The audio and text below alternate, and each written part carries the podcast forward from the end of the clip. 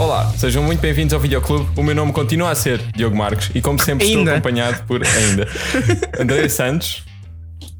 Oi. João Malheiro. Olá. E José Duarte. Gucci. Está aí o outro. E hoje temos o regresso. Espera, tinha todo um build-up e estava tudo planeado. Hoje temos o regresso do infamous Cláudio Melo. Olá, boa noite. Quando o mundo precisava dele, ele voltou a aparecer. Exato, o filme chamou por ele e ele tinha de vir partilhar os takes, não se aguentava. Para quem não sabe, todas as quartas-feiras falamos sobre um filme diferente, recente ou clássico, mainstream underground. Depois comparamos com os filmes que vimos até agora para determinar os que mais gostamos. Por falar nisso, até agora no Videoclube já percorremos a vida louca dos traders vigaristas do Wall Street, coincidências bizarras em LA envolvendo sapos, um romance potencialmente incestuoso em Beverly Hills e regressamos a Nova Iorque para outro tipo de vício. Eu te romance potencialmente incestuoso. Por amor de Deus. No entanto, vamos agora enfrentar o inimigo mais perigoso de todos, o oitavo ano. O filme desta semana é o Eighth Grade, de Bo Burnham, o primeiro e até agora o único filme do ex-youtuber, comediante, músico e dono do meu coração, protagonizado por Elsie Fisher e Josh Hamilton. Antes de mais, eu quero só dizer que este filme, para mim, tem um impacto. It hits a little different, porque para os que não sabem, eu era dos putos chatos que tinham um canal de YouTube, mais ou menos um bocadinho antes do tempo que o filme demonstra. Claro que o filme passa-se mais ou menos hoje em dia, em 2017, 2018. Mas eu estava lá basicamente no início do YouTube a gravar vídeos ranhosos com o Photobooth, tal como a Kayla, protagonista do filme. E só o facto daquele som, aquele countdownzinho, já era o suficiente para me derrotar. Mas pronto, o meu passado de youtuber à parte, queria saber antes de mais o que é que acharam do filme e se já tinham visto ou não, porque eu tenho muita coisa a dizer sobre este filme, mas eu não sei se bateu tão sério com outras pessoas. Tipo, no modo geral foi muito bem recebido, mas acho que há uma carga extra para além do oitavo ano e as crianças são horríveis. Sim. Eu também tenho a dizer que partilho, porque eu também criei um canal de YouTube em 2012. Adoro, estamos lá. Era 7º ano. Yeah, era peak, bastante. Exato. Da minha qualidade. A target audience. Entertainer. Sim, não, mas é engraçado porque uma das coisas que eu senti ao ver o filme pela primeira vez e ao rever agora também é que, apesar de já ser uma geração diferente da nossa, tecnicamente.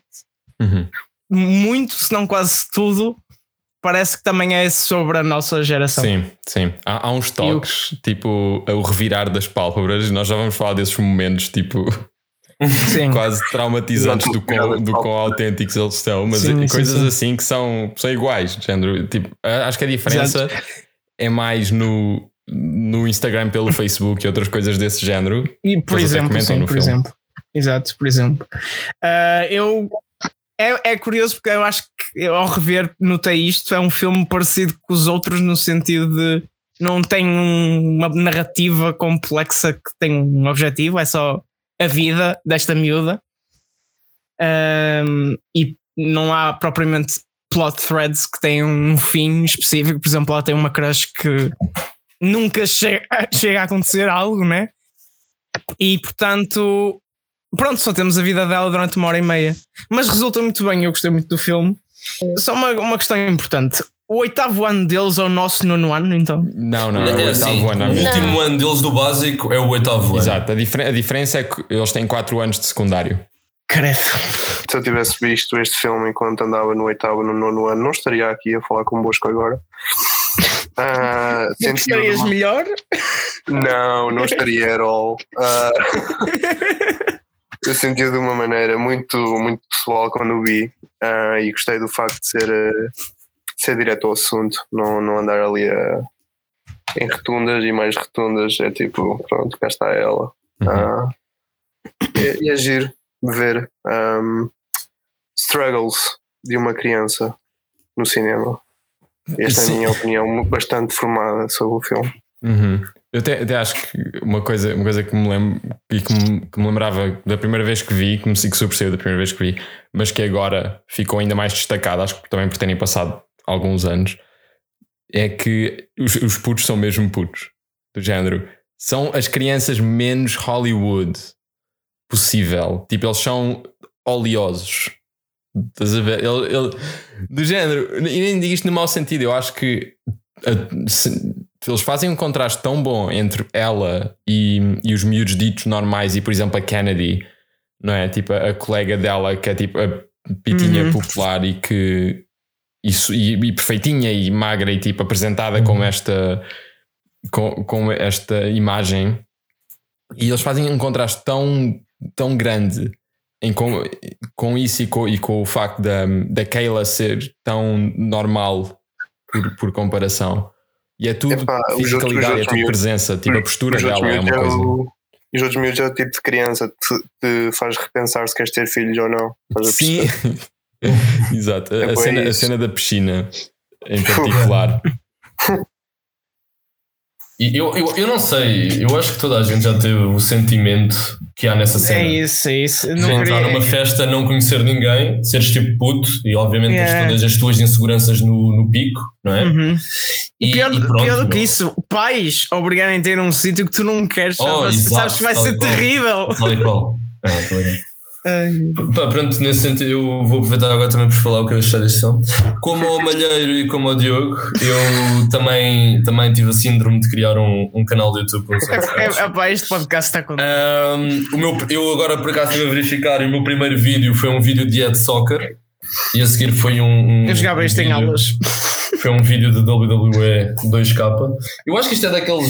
Isto é um filme que basicamente retrata o que é crescer na era digital. Apesar de que eu, com a idade da Kayla, nem sequer tinha Instagram nem Twitter, mas ainda assim há muitos sentimentos que eu partilho, por exemplo, como estávamos a falar, de entrar numa piscina sem conhecermos ninguém, irmos a uma festa obrigado pelos pais e tantos outros. E acho que este filme usa o cringe de uma forma muito poderosa e efetiva e a favor do filme, ou seja, exagera certos momentos, ou seja, carrega e enfarda-nos de cringe para nós realmente sentirmos. Há tantas coisas boas sobre este filme, e eu acordei ontem com uma música do Inside na cabeça, sem sequer me lembrar que nós íamos gravar o podcast, e depois esqueci-me do quão poderoso é ver este filme, e acabei o filme devastado outra vez. Eu gosto bastante deste filme. Uma coisa que também estavas a mencionar, porque é muito com base é basicamente uma semana na experiência dela, e como tinham dito, tem aquela questão de as plotlines meio que desvanecem, do género, a crush dela não é tão resolvida, só como ela meio que move on, porque ele afinal é tipo uma besta como os outros, basicamente é um puto estúpido, não é? E tira aqui, e ela perde aquele misticismo que antes era do género Aiden e drop the beat sempre, e ele estava tipo em slow motion quando ele abre os olhos e começa aquela música, eu ri. Sabe que parecia que estávamos num filme do Christopher Nolan, que é tipo, não sei se sentiram a mesma coisa. O score tipo aumenta o bass tipo 20. Não, eu senti mais Edgar Wright ou Tarantino, não é? O Nolan não. Eu sempre que o puto aparecia, estávamos no Tenet. Tipo, vocês estão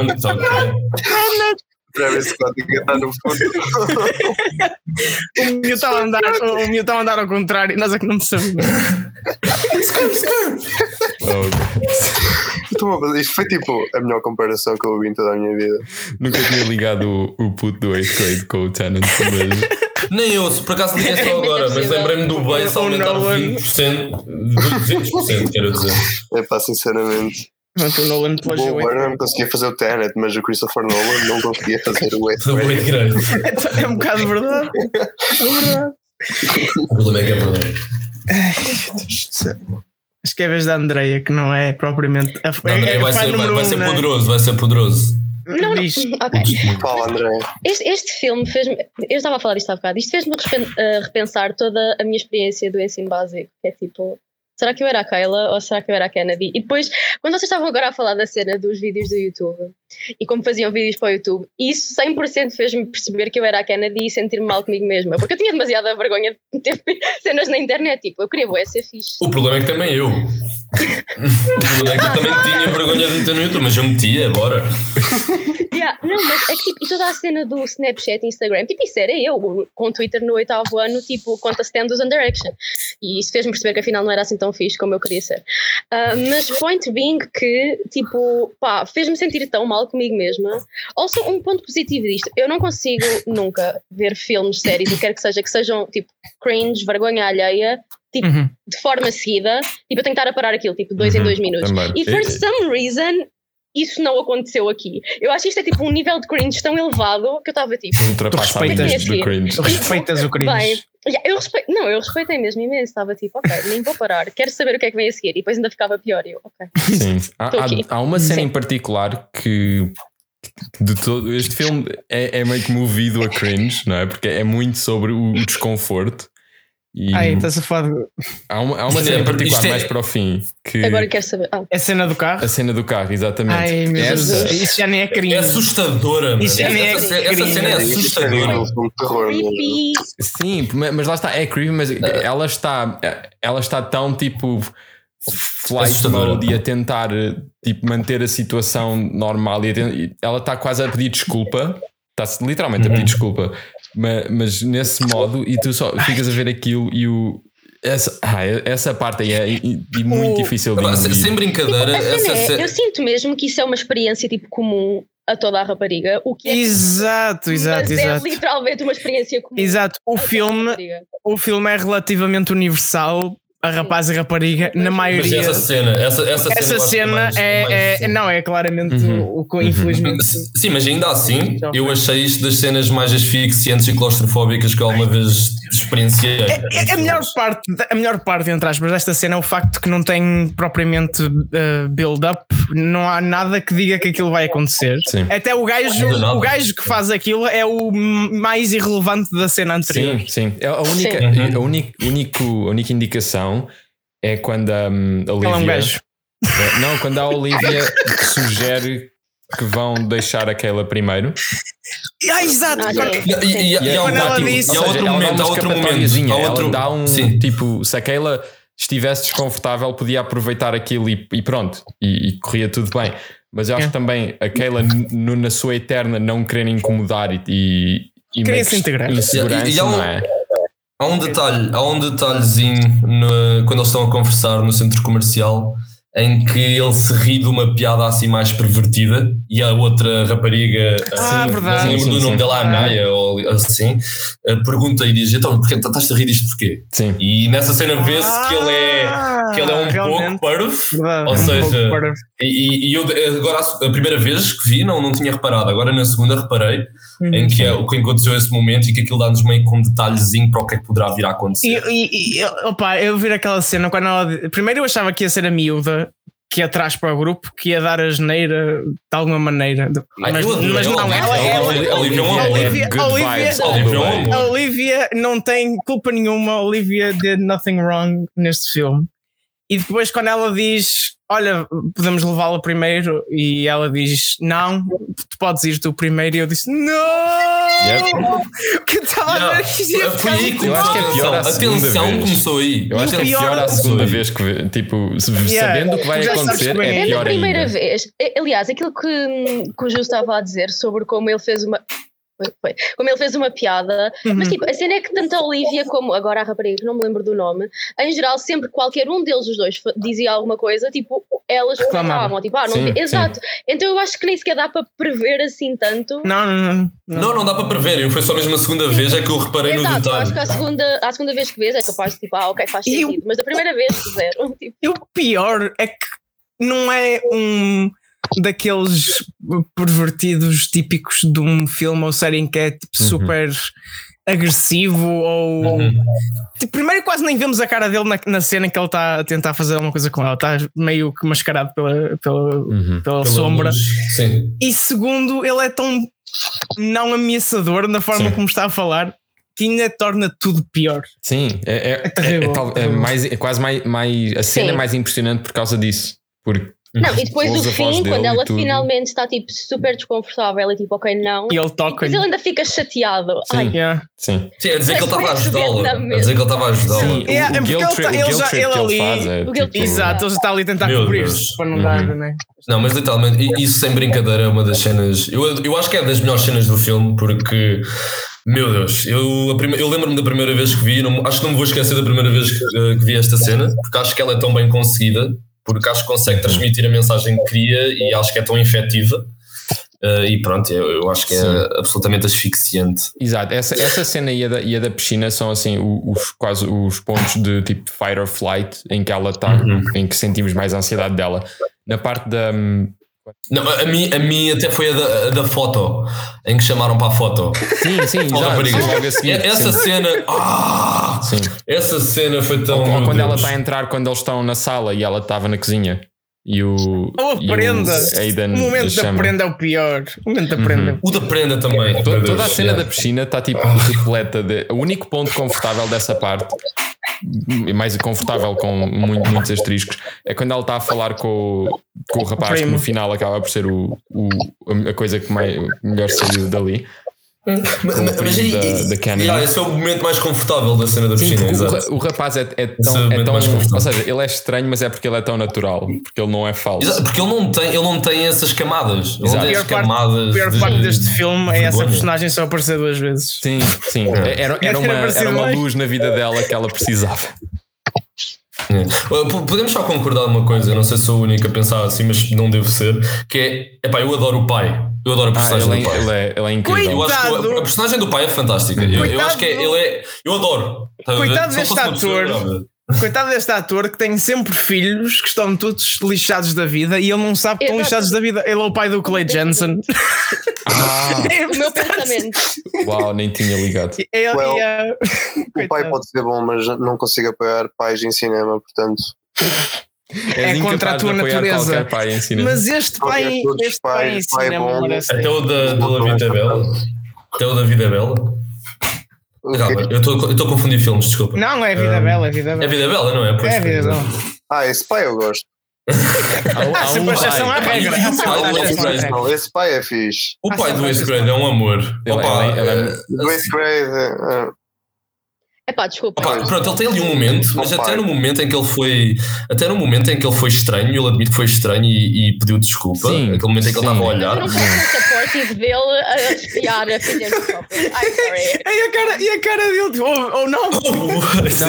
Aí lá está, foi o momento em que ele falhou, digamos assim, mas eu aí também ponho um bocado num contexto de isto ser a primeira vez que ela tomou iniciativa para fazer qualquer coisa deste género. Also, ela é uma miúda do 8º ano que foi sair com um monte de miúdos do secundário. Sim, eu não sabia disso. Eu diria que isso é a parte mais... E ele tinha razão, tecnicamente, por o que aconteceu a seguir. É verdade. Well. O facto dela... Lá está, ficar chateada com ele e com razão, e depois dizer que vai com eles, não é? Isso foi meio que desplutou a questão toda, de certa forma, porque se ela estava implícito até aí que o pai a ia buscar. Sim. Ou seja, ela, eu acho que o facto dela se ter posto nessa situação, mais ou menos, porque pronto, o pai é que fez a porcaria que levou a isso. Mas acho que dá uma camada extra de agência dela. Ou seja, não é só o miúdo que foi um creep para ela, é também o facto de ela teve meio que duas outs dessa situação, mas que devido à sua insegurança, ou pronto, devido à batalha que ela está a ter no filme, meio que se pôs numa situação dessas em que isso aconteceu. Porque essa parte, quando ela está na photo booth e o pai está a falar com ela, e ela meio que para o mandar embora e diz que vai com eles e não sei o quê, e pronto, aí também há a questão de será que o pai devia ter deixado ou não depois de ver que eles eram mais velhos, mas pronto. Certo. Opa, a cena do pai, agora o pai não a compreende, não é? Apesar de ser um pai bem intencionado, mas não compreende. Por alguma razão, ele perturba-me tanto, eu não quero ser este pai. Se eu tiver filhos, eu quero perceber os meus filhos, e perturba-me que a maioria, se não quase todos os casos, é que os pais não percebem os filhos. Mas tu achas que é uma questão de não perceber? Mas é isso, tipo, tentem mesmo assim. O pai tenta. Eu acho que a culpa, sinceramente, não é. Pai, não vamos entrar por aí, mas a culpa não é lá muito do. Eu acho que a culpa não é lá muito do pai, mas eu não sei, por alguma razão, eu ainda sou puto. Não há culpa dos. É culpa retribuída pelos dois, de certa forma. Mas isso é normal. Sim, isto é normal. É culpa do pai.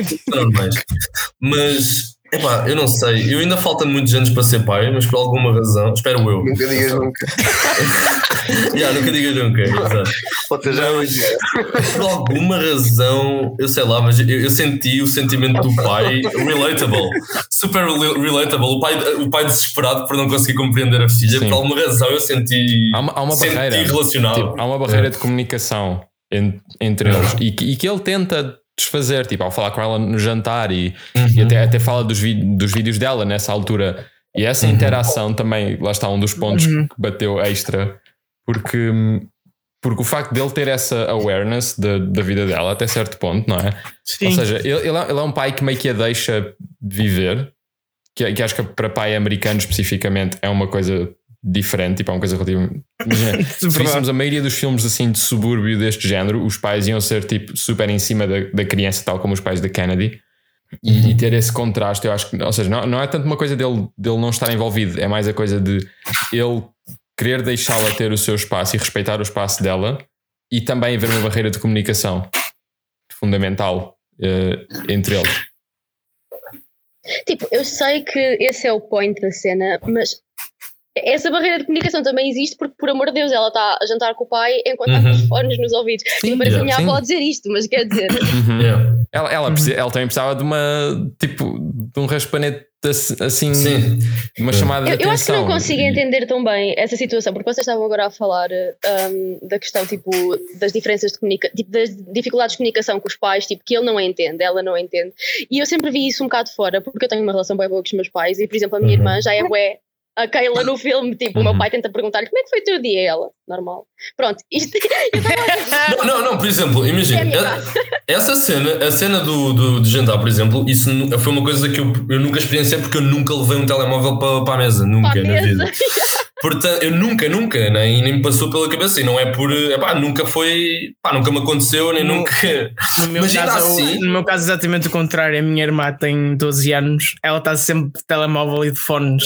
No jantar, e estão sempre a reclamar dela e nunca lhe tiram o telemóvel. Pois, a mim eu nunca levei sequer para a sala, portanto, opa, isso é uma coisa que nunca me aconteceu, mas ainda assim eu olho para aquela cena e fiquei tipo, né? Senti aquele relatable a bater. I couldn't relate at all. Eu nunca vivi aquilo, eu nunca experienciei aquilo, mas sei pessoas e tenho elementos da minha família e primos e assim que, pronto, que aquilo acontece, não é? Portanto, não sei, eu consegui sentir o pai naquela cena. Eu acho que é importante falarmos dos vídeos em si. Sim. Porque é uma parte muito relevante e muito. E há duas coisas que eu achei curioso. Primeiro, nós nunca sabemos onde é que ela posta os vídeos. Quem é que vê os vídeos? Se é que alguém vê os vídeos? Ela tem muitos seguidores. Não, vê às vezes. Em 3 visualizações, 1 view, 0 views. Esse sentimento eu senti também. E tem pelo menos uma visualização que é o rapaz que eu não lembro do nome. O miúdo. Exato, o pai pode ter ouvido pela casa, ou seja, nem assumi que o pai fosse ver. Isso falhou-me então.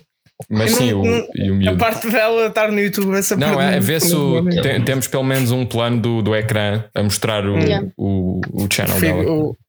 Eu estou a ver aqui. Quantos subscritores é que tem? Eu estou a ver aqui o meu vídeo com menos visualizações. Tinha 13 visualizações. Era um vídeo de Uncharted. Pronto, podemos continuar. Isto é o Trivia Corner, não do filme, mas da nossa vida. Do canal YouTube. Dos nossos canais de YouTube, exatamente.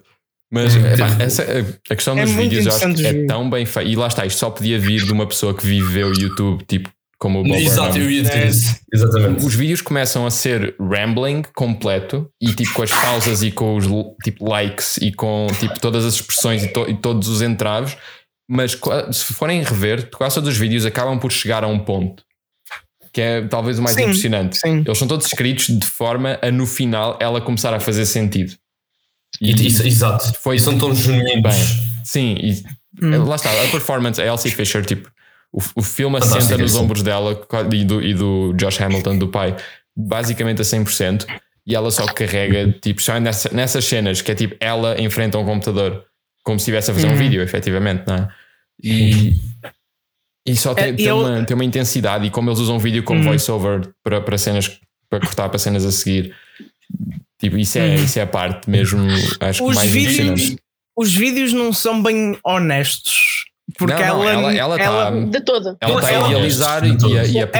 É só o último é honesto. Sim, super honesto. Ela não é honesta de todo. Ela tenta seguir aquilo que ela diz nos vídeos, só não funciona. Só não funciona. Exato, exatamente como o Diogo estava a dizer, que aquilo serve de voiceover, tipo, sempre que ela está numa situação em que vai aplicar alguma coisa, tecnicamente ela não está a ser desonesta, só não funciona. Sim, não, e ela descreve, por exemplo, a situação da piscina, ela descreve-se na terceira pessoa como se, ou seja, em que ela seria a Kennedy a convidar uma miúda estranha que ela não gosta.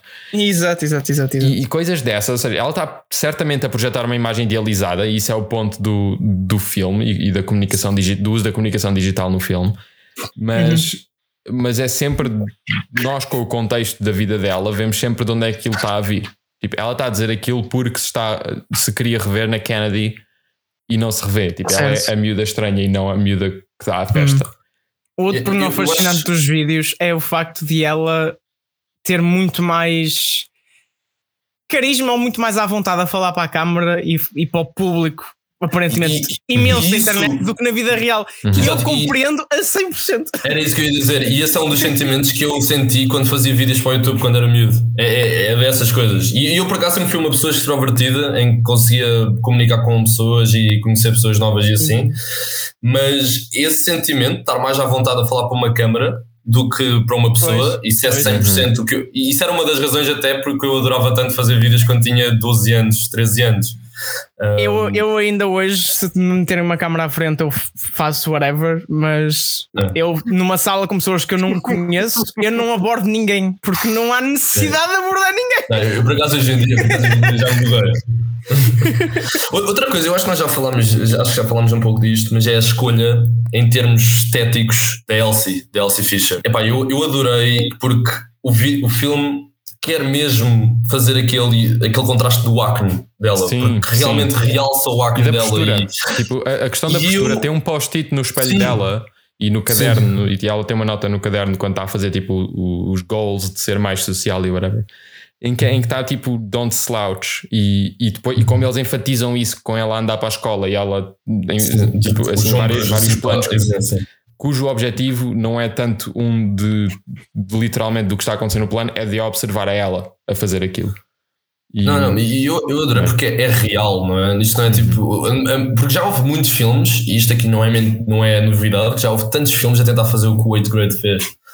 Tantos filmes a tentar fazer isto, só que vão sempre errar, porque vão tentar meter uma rapariga que não tem, por exemplo, isto é um exemplo, não tem acne, por exemplo. E o Eighth Grade realmente quis fazer isso, que quis mostrar e quis meter.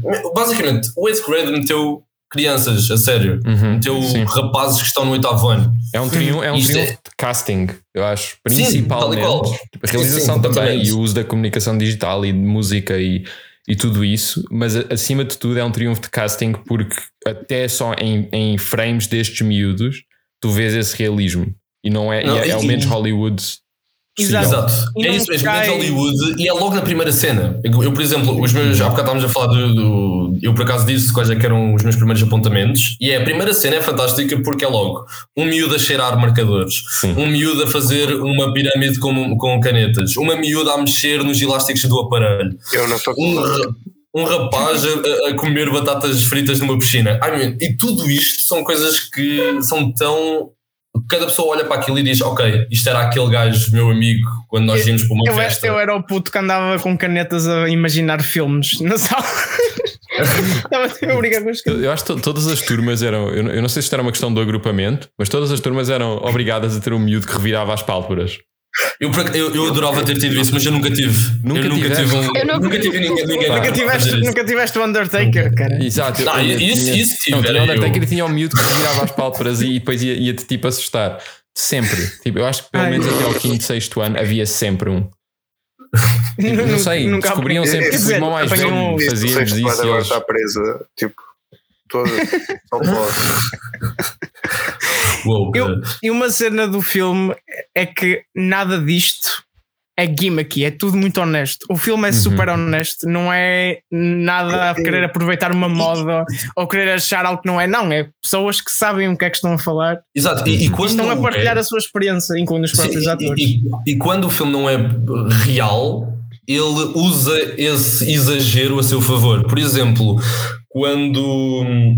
na cena em que ela vai confrontar como é Kennedy, que ela se chama? Sim. Acho que sim. Quando ela vai confrontar, I mean, eu não achei que aquilo fosse tão... porque aquilo não costuma acontecer. Uma rapariga ir sim. Não sei se costuma, se não... Mas é a cena mais convencional Hollywood. Estás a entrar em caminhos apertados aí. Não. Eu estou só a dizer que eu acho que é pá... eu acho que aquele diálogo não é assim muito real, pronto. Porque vê-se... acho que foi um dos momentos que se sentiu assim mais plástico, assim dizer. Sim. Uhum. E...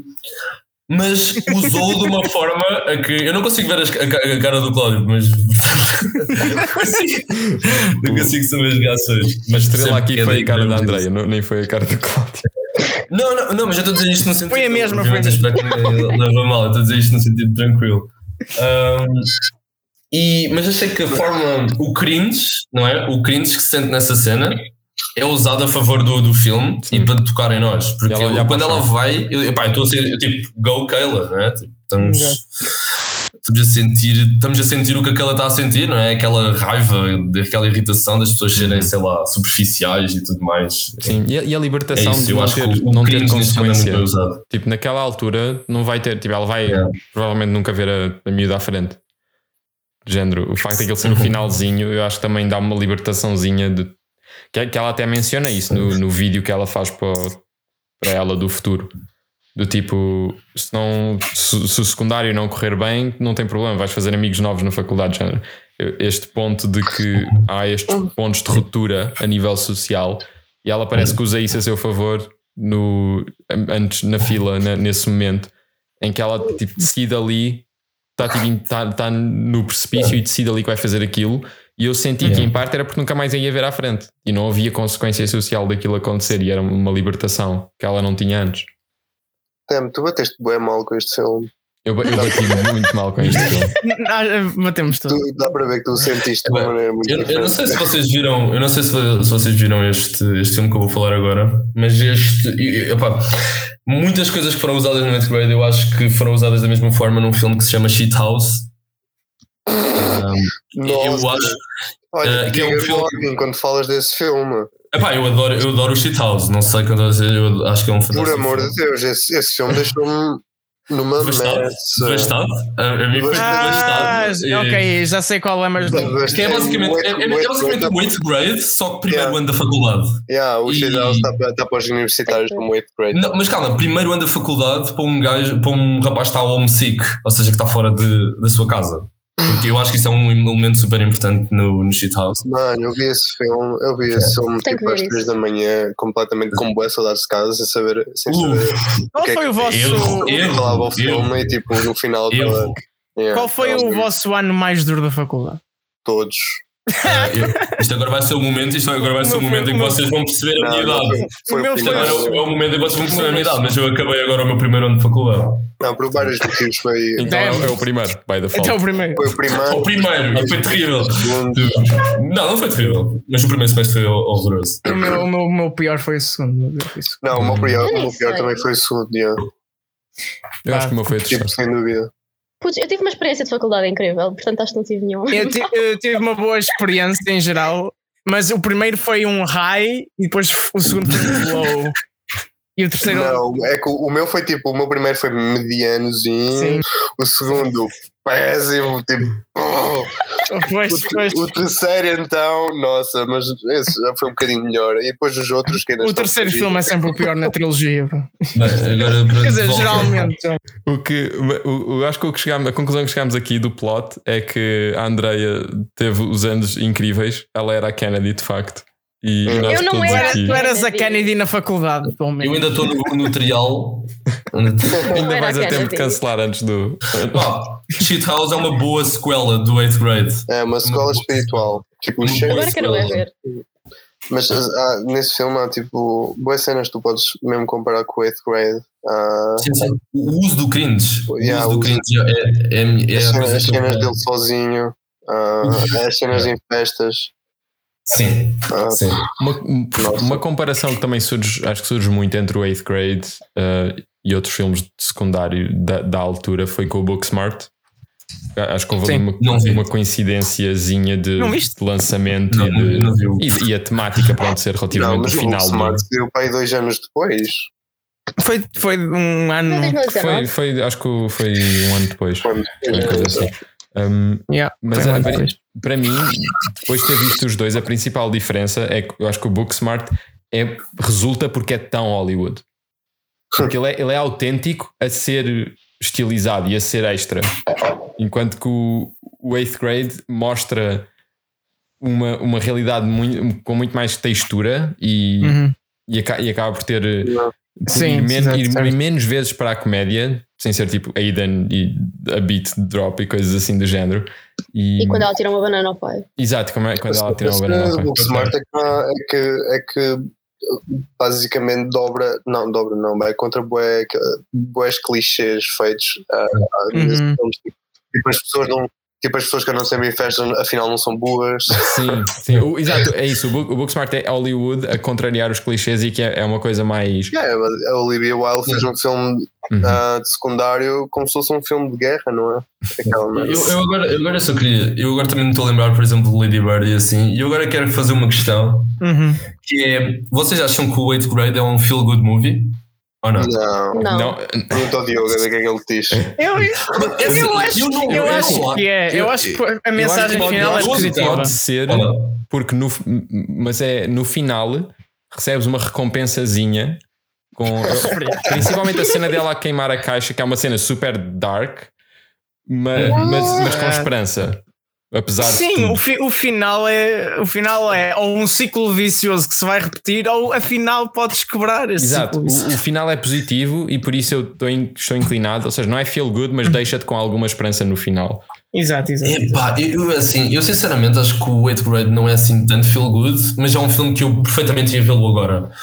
Ou seja, é um filme que eu conseguia vê-lo várias vezes, ou seja... não é um filme que, por exemplo, o Shame não é um feel-good movie. O Shame não é um feel-good movie. Eu não ia, por exemplo, agora ver o Shame. E eu adoro o filme. Há ali algumas cenas no Shame que me deixam assim, tipo, bem. Ok, e este comentário retroativo do áudio. É o comentário que faltava na semana passada. Mas por exemplo, Lady Bird é um filme que eu vi, é um feel-good movie. Para mim, Lady Bird também é um filme. Lady Bird, props para ti, man. Não, para mim é um filme de movie. Eu acho que é um filme. Não, é assim. Eu acho que é um filme forte em alguns momentos, mas pá, eu acho que é um filme de movie. Agora, o Eighth Grade.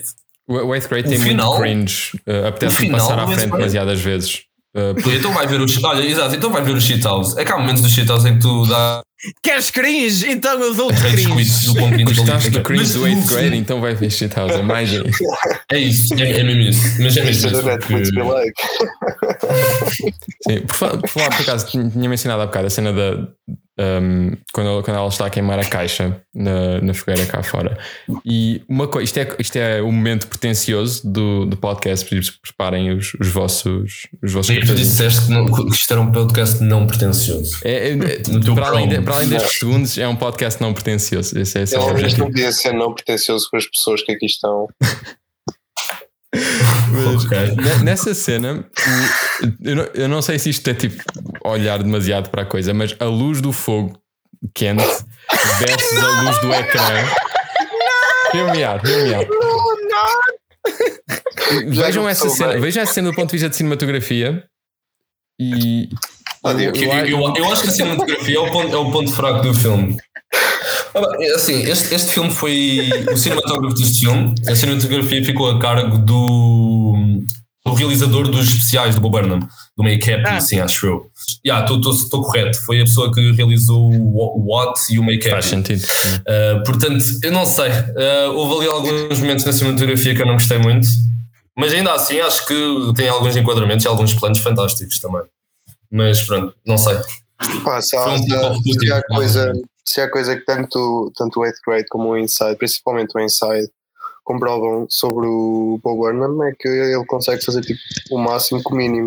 Portanto, sim, sem dúvida. Sim. O gajo faz enquadramentos que não lembrou ninguém com o mínimo possível.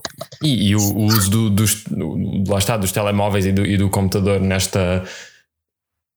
Todo o uso de interfaces e de contexto digital, quando ela a partir do ecrã do telemóvel e ser tipo a maior catástrofe, e é uma reação tão boa normal dela, e do corte ao pegar no telemóvel e ao tipo ela a virar a não querer olhar para aquilo, e ela só tipo vira com aquele tipo, ok, vou olhar, e ela olha e fica tipo, ah, oh, fuck. E é tipo um momento, ela parece que tem uma reação tão mais adulta nessa cena, porque é uma cena tão diferente dela, tipo, é tão genuína, tipo, ela está sozinha no quarto e aquilo é tipo a pior coisa que podia acontecer. Eu acho que eu não sei se eu eventualmente, e eu espero bem que sim, espero que o Bo Burnham venha a realizar e a escrever outro filme, mas eu queria dizer, eu acho que ele vai ser o realizador da era digital. Vai ser o Bo Burnham, porque sei lá, ele cresceu nisto, e o Eighth Grade é um filme altamente sustentado pela cultura digital. Portanto, e transborda daquele contexto que lá está, que só muito, muito pouca gente tem, e ele especialmente teve lá tipo, quase do ground zero, tipo, ele foi das primeiras pessoas que se pode chamar youtuber, e o trajeto dele depois passando por... Ele teve outros projetos de ficção em que ele esteve envolvido, e teve sketches e coisas assim, antes de chegar aos specials dele. E aqui vê-se também uns elementozinhos disso, nas partes mais leves do filme, que lá está, vêm de influências do web, tipo, parecem quase vídeos antigos do Smosh, de género. Bem, isto já é para o post-show. Em relação ao Eighth Grade, agora vem a questão muito importante, e acho que vai haver... vai haver uma contençãozinha. Onde é que põem no ranking?